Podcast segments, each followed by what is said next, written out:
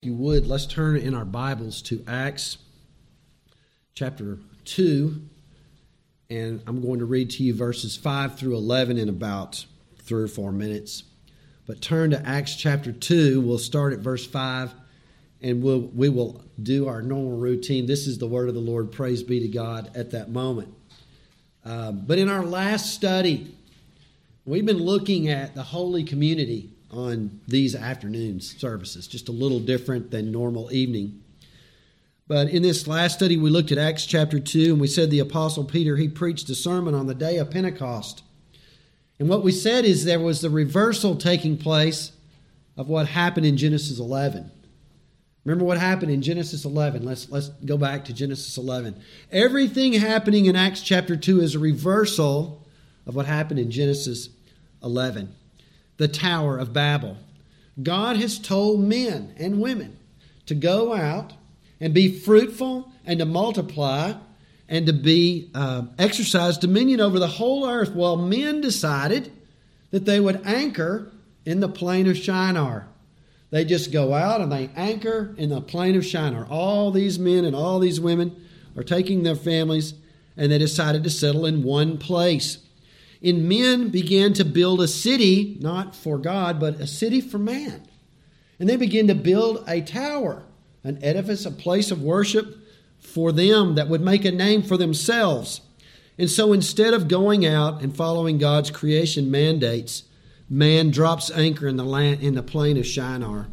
And God knows this. God comes down and sees this, and God is going to judge this where men will not obey, God forced men to go out and separate. He caused their languages to be changed, and people began to separate from one another and go out all over the face of the earth. But we come to Acts chapter 2, and the preaching of the gospel begins to take place, and all these scattered people begin to come back into one, one place they spoke all kinds of different languages, but what's gathering everybody together is the one language called the language of the gospel. The gospel is going to be preached in Jerusalem and Judea, and that's what we're going to look at here in a minute. And then it's going to be preached out there in the, in the place of Samaria, and then also to the uttermost parts of the earth. And it's all about one language, though. All there's still going to be all the languages in the world right now. We know there's all those languages. But there's one language called the gospel that brings us all together. And when, when Lori and I, we took the kids back in 2010, we went to New Zealand. And um, that's a whole, that's a big story all by itself. But when we went to New Zealand, they drive on the wrong side of the road, folks. And I had to drive in one of their cars. and I'm driving on the wrong side of the car. And I'm scared to death the whole time. Ask Lori. We had fish and chips, and they talked funny, and they thought I talked funny. But when we went into the worship, when we went into that building, all of a sudden everything came like like looked normal. There were pews, there was a pulpit, there was an organ, there were places for people. You know, there was all the normal thing. They they had Bibles just like ours. They had hymn books just like ours. They sang the same songs with a different accent. But we had one language that drew us together, and it was the gospel. Now, as we continue to study this Acts chapter 2, and we're talking about the holy community, we've been looking at the fellowship of the Spirit. In Acts 2:42 it says that the that the disciples were continually devoting themselves to the apostles' doctrine, to fellowship, to the breaking of bread, and to prayers. And so we today are going to look at what are some of the hindrances to the fellowship of the Spirit. And so I want you to take notice of all the diverse people that are in Acts 2 5 through 11. So I'm going to read that to you now. Acts 2 5 through 11. Now there were Jews living in Jerusalem, devout men from every nation under heaven. And when this sound occurred, when the Spirit came down, uh, the sound occurred, the crowd came together, and they were bewildered because each of them was hearing them speak in his own language. They were amazed and astonished, saying, Why are not all these who are speaking Galileans? How is it that we each hear them in our own language to which we were born? Parthians and Medes and Elamites and residents of Mesopotamia, Judea and Cappadocia, Pontus and Asia, Phrygia and Pamphylia, Egypt and the districts of Libya around Cyrene, Cyrene, and visitors from Rome, both Jews and proselytes, Cretans and Arabs, we hear them in our own tongues speaking of the mighty deeds of God. This is the word of the Lord. So we have Jews and we have proselytes. Now, proselytes are Gentiles who, you know, adopted Judaism as their religion. And did you notice from all those places? These are Jews from all these places. And there's one issue about that. They're all Jews, but they're all from different places all over the Roman Empire. And that means that there would be a little bit of difference between how they do things. So if you were a Jew living in this part of the Roman Empire and I was a Jew living in this part of the Roman Empire, we would all come together in Jerusalem and we might have a few different customs. We might do things a little bit different. We would have different languages and we but we would be all Jews, but we would have this great diversity going on and the only uh, only the Holy Spirit of God would be able to hold such a diverse group together and bring unity. In fact, if you turn in your Bible to Acts chapter 6, verse 1, because of this diversity, there was some tension that broke out in the church. And I'm just going to read to you Acts 6, verse 1. Now, at this time, while the disciples were increasing in number, a complaint arose on the part of the Hellenistic Jews against the native Hebrews because their widows were being overlooked in the daily serving of food.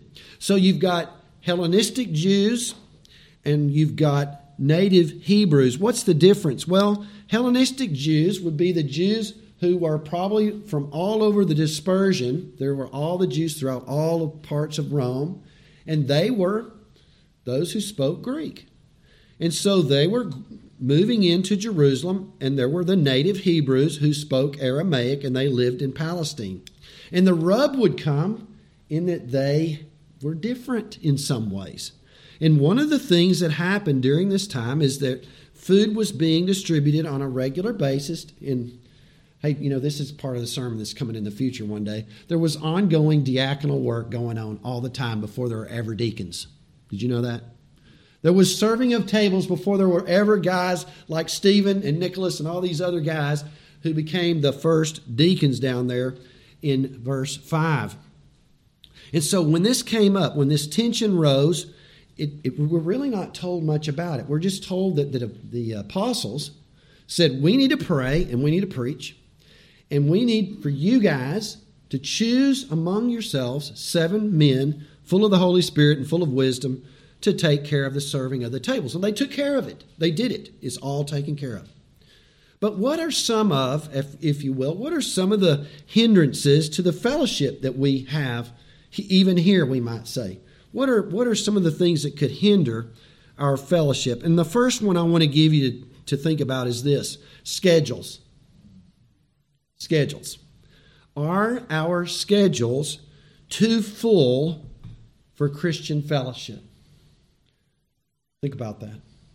Are our schedules so full that Christian fellowship is impossible?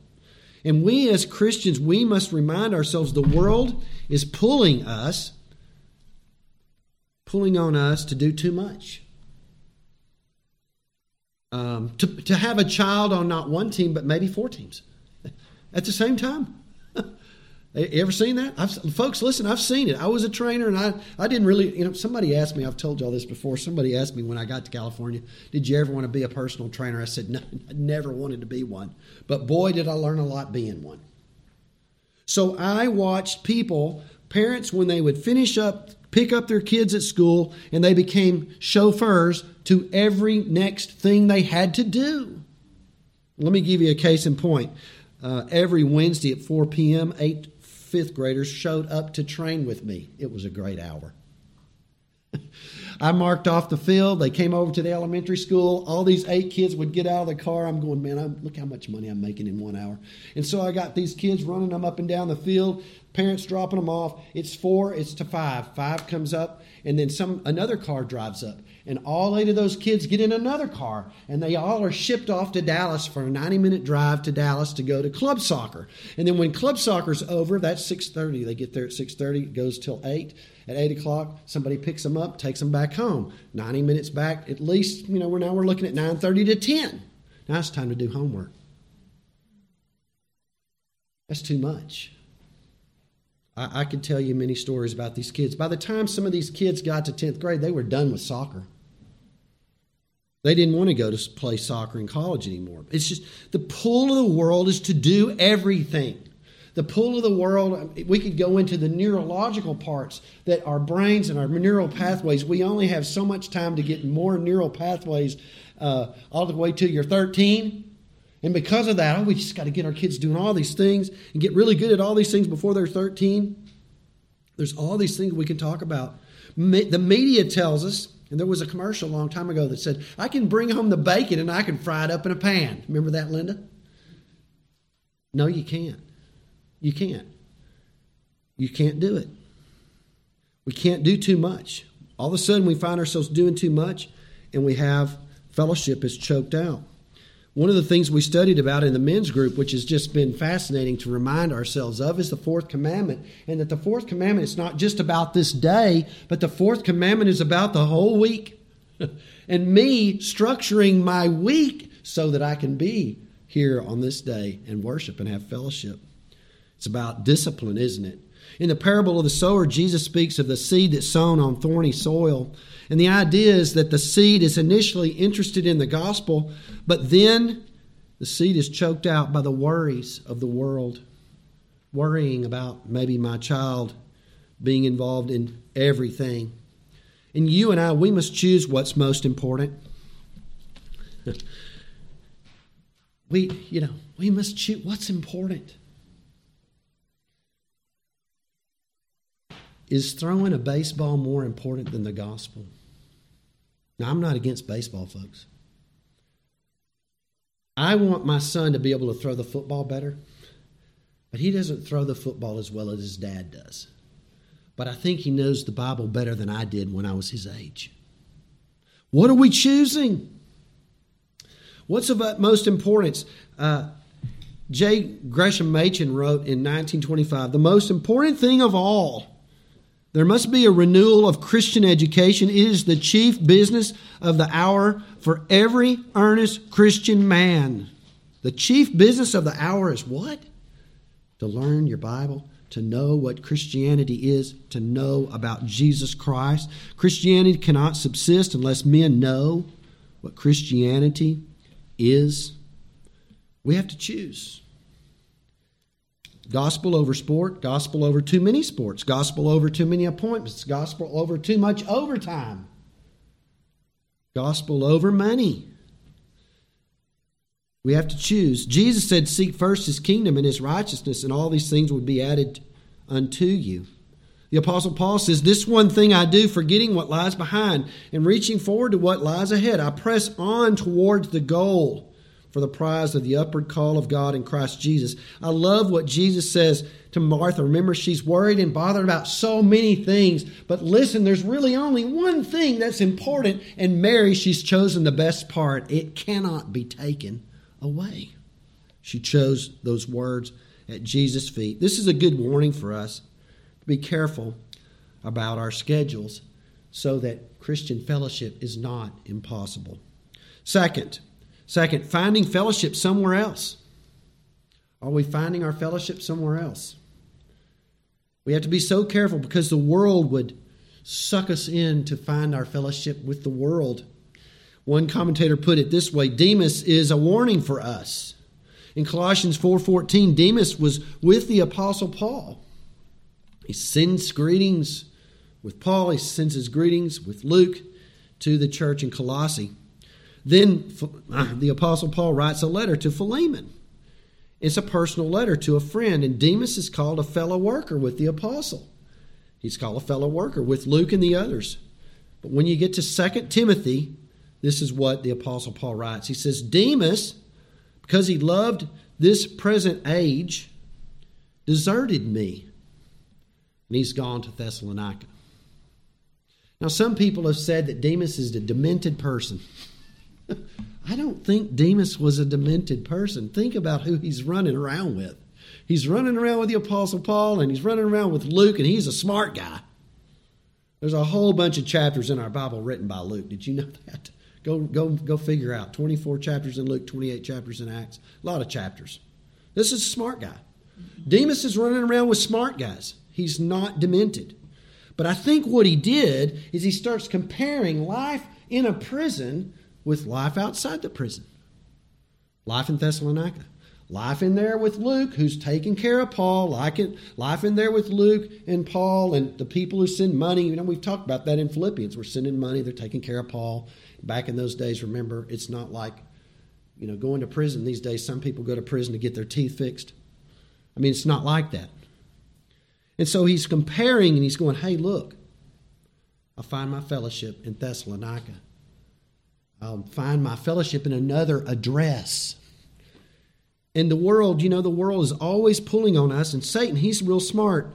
And he knows that if you and I stand for Jesus Christ, maybe our friends and maybe our neighbors, they won't pull on us anymore and try to influence us to have fellowship with them in their in those worldly ways anymore. But Satan, he's very, very smart. And let me give you one big caution. The most powerful means at his disposal, and I actually happen to have the most powerful means at, at his disposal, is this it's this. It used to be, we would say, maybe TV. Why is this his most powerful means of at his disposal influencing us? Because it's it's with me wherever I go. And it can be used for tremendous good. And it can also be used for tremendous going the wrong direction. And so you and I, we fellowship today. Let's talk about the. Hey, wow we had some fellowship last night, and we had some, some a cookie with fruit on top of it called fruit pizza. Unbelievable.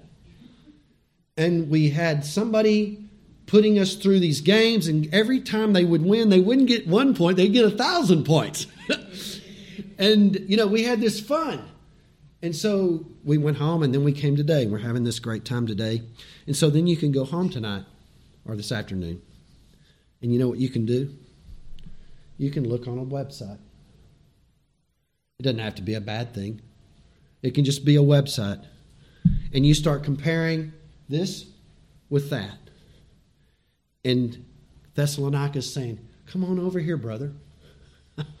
Come on over here.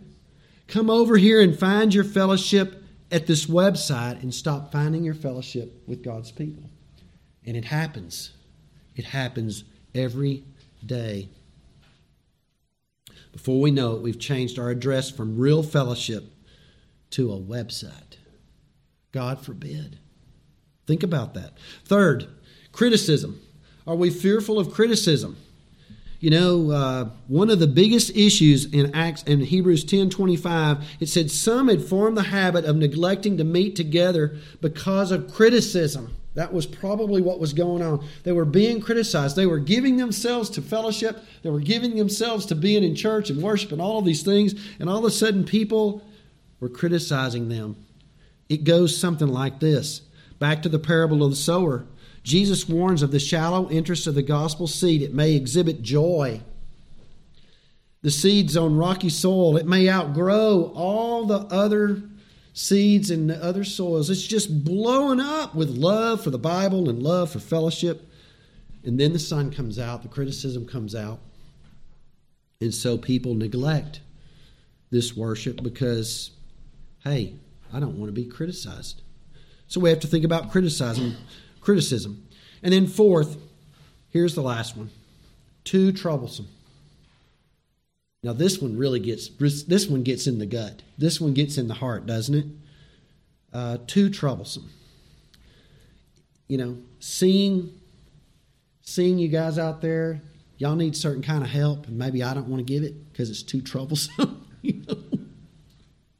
There's two basic needs in the church. You know what they are? Physical needs and spiritual needs. And spiritual needs can only be met with your resources and your time, and spiritual needs usually are met with just your time. And did you notice that both of them have time on there? and what's the most valuable thing that I think I have? Time. Time spells love.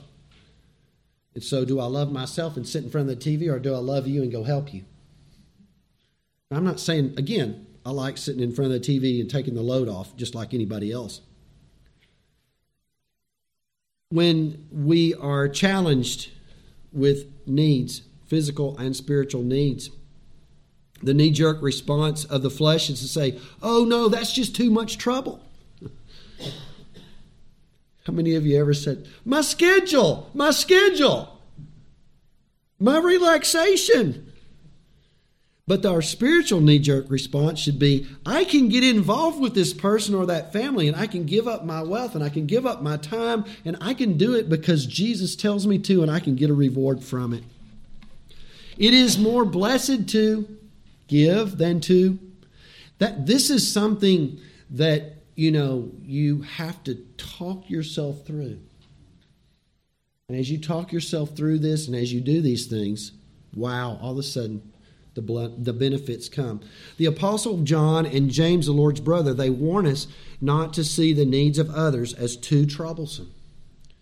Let's take John first. In 1 John 3 17 and 18, he says, But whoever has the world's goods and sees his brother in need and closes his heart against him, how does the love of God abide in him? Little children, let us not love with word or with tongue, but in deed and truth.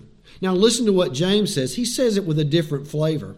If a brother or sister is without clothing and in need of daily food, and one of you says to them, Go in peace, be warmed, and be filled, and yet you do not give them what is necessary for their body, what use is that? Even so, faith, if it has no works, is dead, being by itself. Now, think about John for a second.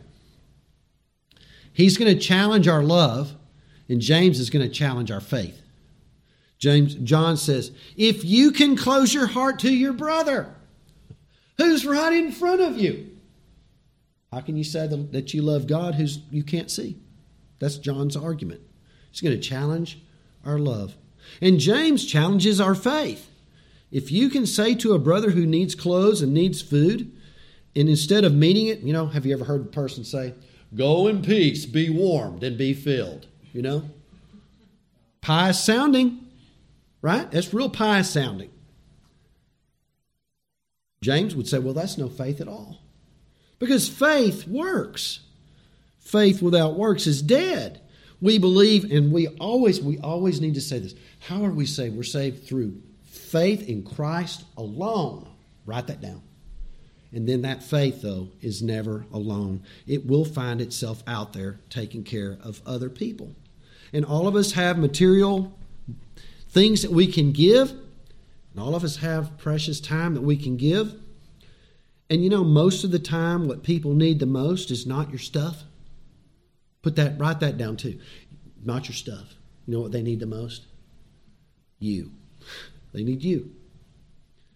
And if you're going to give you away, it means that you're going to have to see these things as not so troublesome, but but a blessing. Now let's just finish this by saying, asking the question: How many times have you dreaded doing the right thing, and you went out and did the right thing, and you found out it was a great thing to have done? Uh, we can all say yes to that. Oh man, I gotta go. I gotta do. The, I gotta do this. I got. I get all ready. I go out, and then I come back, and I'm going. What? I'm such a fool. Why was? I, why did I even think? I should have known it was going to be like this because it's more blessed to give than to receive. And I want to commend our guys. I want to commend you guys because, wow, you are giving, you are loving, you. Maybe if you had some, felt it was a little troublesome, you hadn't told me about it, you got over it, you learned it, right? Let's keep giving ourselves to each other because it will be very inviting for those outside this church. Well, let's conclude with this point. What is the force that binds our fellowship together? The force that bound the early church together was the grace of God. Acts 4 33 says, And with, with great power the apostles were giving testimony to the resurrection of the Lord Jesus, and abundant grace was upon them all. It's grace, it's the grace of God that forges our community. And it's the grace of God that overcomes the desire to sit alone in a room by yourself. It's the grace of God that causes us to rearrange our schedules and ha- be present for fellowship.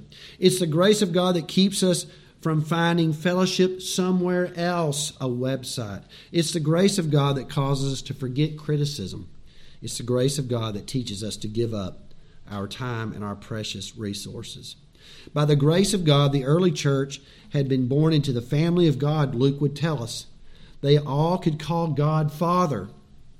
And if they called God Father, that meant that all the people involved around them were their brothers and their sisters. Luke calls the followers of Christ in the book of Acts the brothers 25 times. The followers of Christ are called 23 times disciples. 22 times the followers of Christ are called the church. Five times they're called the believers, and four times the followers of Christ are called the saints. But 25 times Luke calls them the, the brothers. So for Luke, a family bond is vital and important. If you're born of the Father, then you will be brothers and sisters. Now, listen carefully. So in Luke, Luke's first Luke's first book, he's Luke Acts. He wrote Luke Acts. Luke gives the story of the rich young ruler. And he says this Jesus is confronted by the rich young ruler, and the rich young ruler says, Good teacher, what must I do to inherit eternal life? And Jesus immediately just zeroes in on the idol, right? He says, Go sell all that you have, give to the poor, and you will have treasure in heaven. Then come and follow me. And oh, his head falls down. He, he what are you saying? All, all my stuff? Because he had so much stuff. And Jesus zeroes in on his idol, on his stuff, and he asks for everything. And remember last week we said, how much does he does God want of us? He wants us all in all the time. He wants you, all of you, all the time. And so he's asking for everything, and he tells him that he will have treasure in heaven. And the rich young ruler turns and he walks away. But here's the key Peter says this Behold, Lord, we've left everything for you. We left our homes and followed you. We've left it all. And Jesus says in verse 29 Truly I say to you, there's no one who has left house or wife or brothers or parents or children for the sake of the kingdom of God who will not receive many times as much at this time and in the age to come eternal life. What did he just say? Did you get that? if you leave everything for me, I'm going to give you many more times as much in this age and eternal life then. What does he mean? Think about it. I mean, I sit there. This is okay. What do you mean by that? You're going to receive many times as much. Well, let me be let me just take you to Mark chapter 10 verse 30. This is what he says. This is what Mark says. This makes it really clear. You will receive a hundred times as much now in the present age. What? Houses and brothers and sisters and mothers and children and farms, along with persecutions, and in the age to come, eternal life. Mark adds a little bit of information there. But we don't have to wonder what he meant by as many times as much. What's he mean? Hundred times as much what? Family, farms, houses, sisters, mothers, brothers. I'm still okay. So, have you ever seen a person who's left been separated from their mother, or separated from their father, or separated from any family, have you ever seen anybody all of a sudden become the owner of a hundred homes? Have you ever seen anybody who's become the bro- having a hundred brothers and a hundred sisters and a hundred mothers and a hundred grandmothers? You ever seen that? Physically, have you ever seen it? That's why, the reason you haven't seen it is because this is a spiritual thing. And he's saying, You will receive a hundred times as much if you lose your mom in this earth, you know what? You have a family of God. And you'll have a hundred mothers who come to say, you know what? I'll be your mother. I'll be your brother. I'll be your sister. Um, you know, what was that when Kyle and I went out knocking on the doors the other day, and it was that Spanish st- saying, "Mi casa, su casa." I, I don't. I'm not good at this. My house is your house. That's what Christians say. All of a sudden, I just got all your houses are mine because you'd say, Hey, Pastor Mark, my house is your house. Make my house your house. Make my pantry your pantry. I'm an older person. I'll be your granddaddy. When Eden was here, she told me she would be my mother because she's my mom's age. So when you and I, when we come into the family of God, we're, we're part of it. I have people who are my, I have some people in California who would call them my mom and dad too, right? The, the rich lines. They would call themselves my mom and my dad. And we have people who are younger, younger than us who would be our brothers and our sisters. Luke wants us to see that the church is a family. We're all individuals, but we're all individuals who are part of a family unit. This is the church, church's identity. Luke never uses, it's interesting, he never uses the verbs for love. He never uses the nouns for love. He just talks about how people get together and they're together sharing and they're together devoting themselves to doctrine and they're together fellowshipping and they're together giving and they're together receiving and they're together. And that's what love looks like being together. Let us follow the early church's lead and operate as brothers and sisters and mothers and fathers in the family of God. Let's pray. Our Father, we thank you for this opportunity one more time to open up your word. We thank you for our Lord Jesus Christ. As we've read in Acts chapter 2, when the gospel was preached, all these people began to focus in on him and be saved. And they all joined and had this marvelous collection of people, diverse in all sorts of ways, and yet became one through the gospel of Jesus Christ.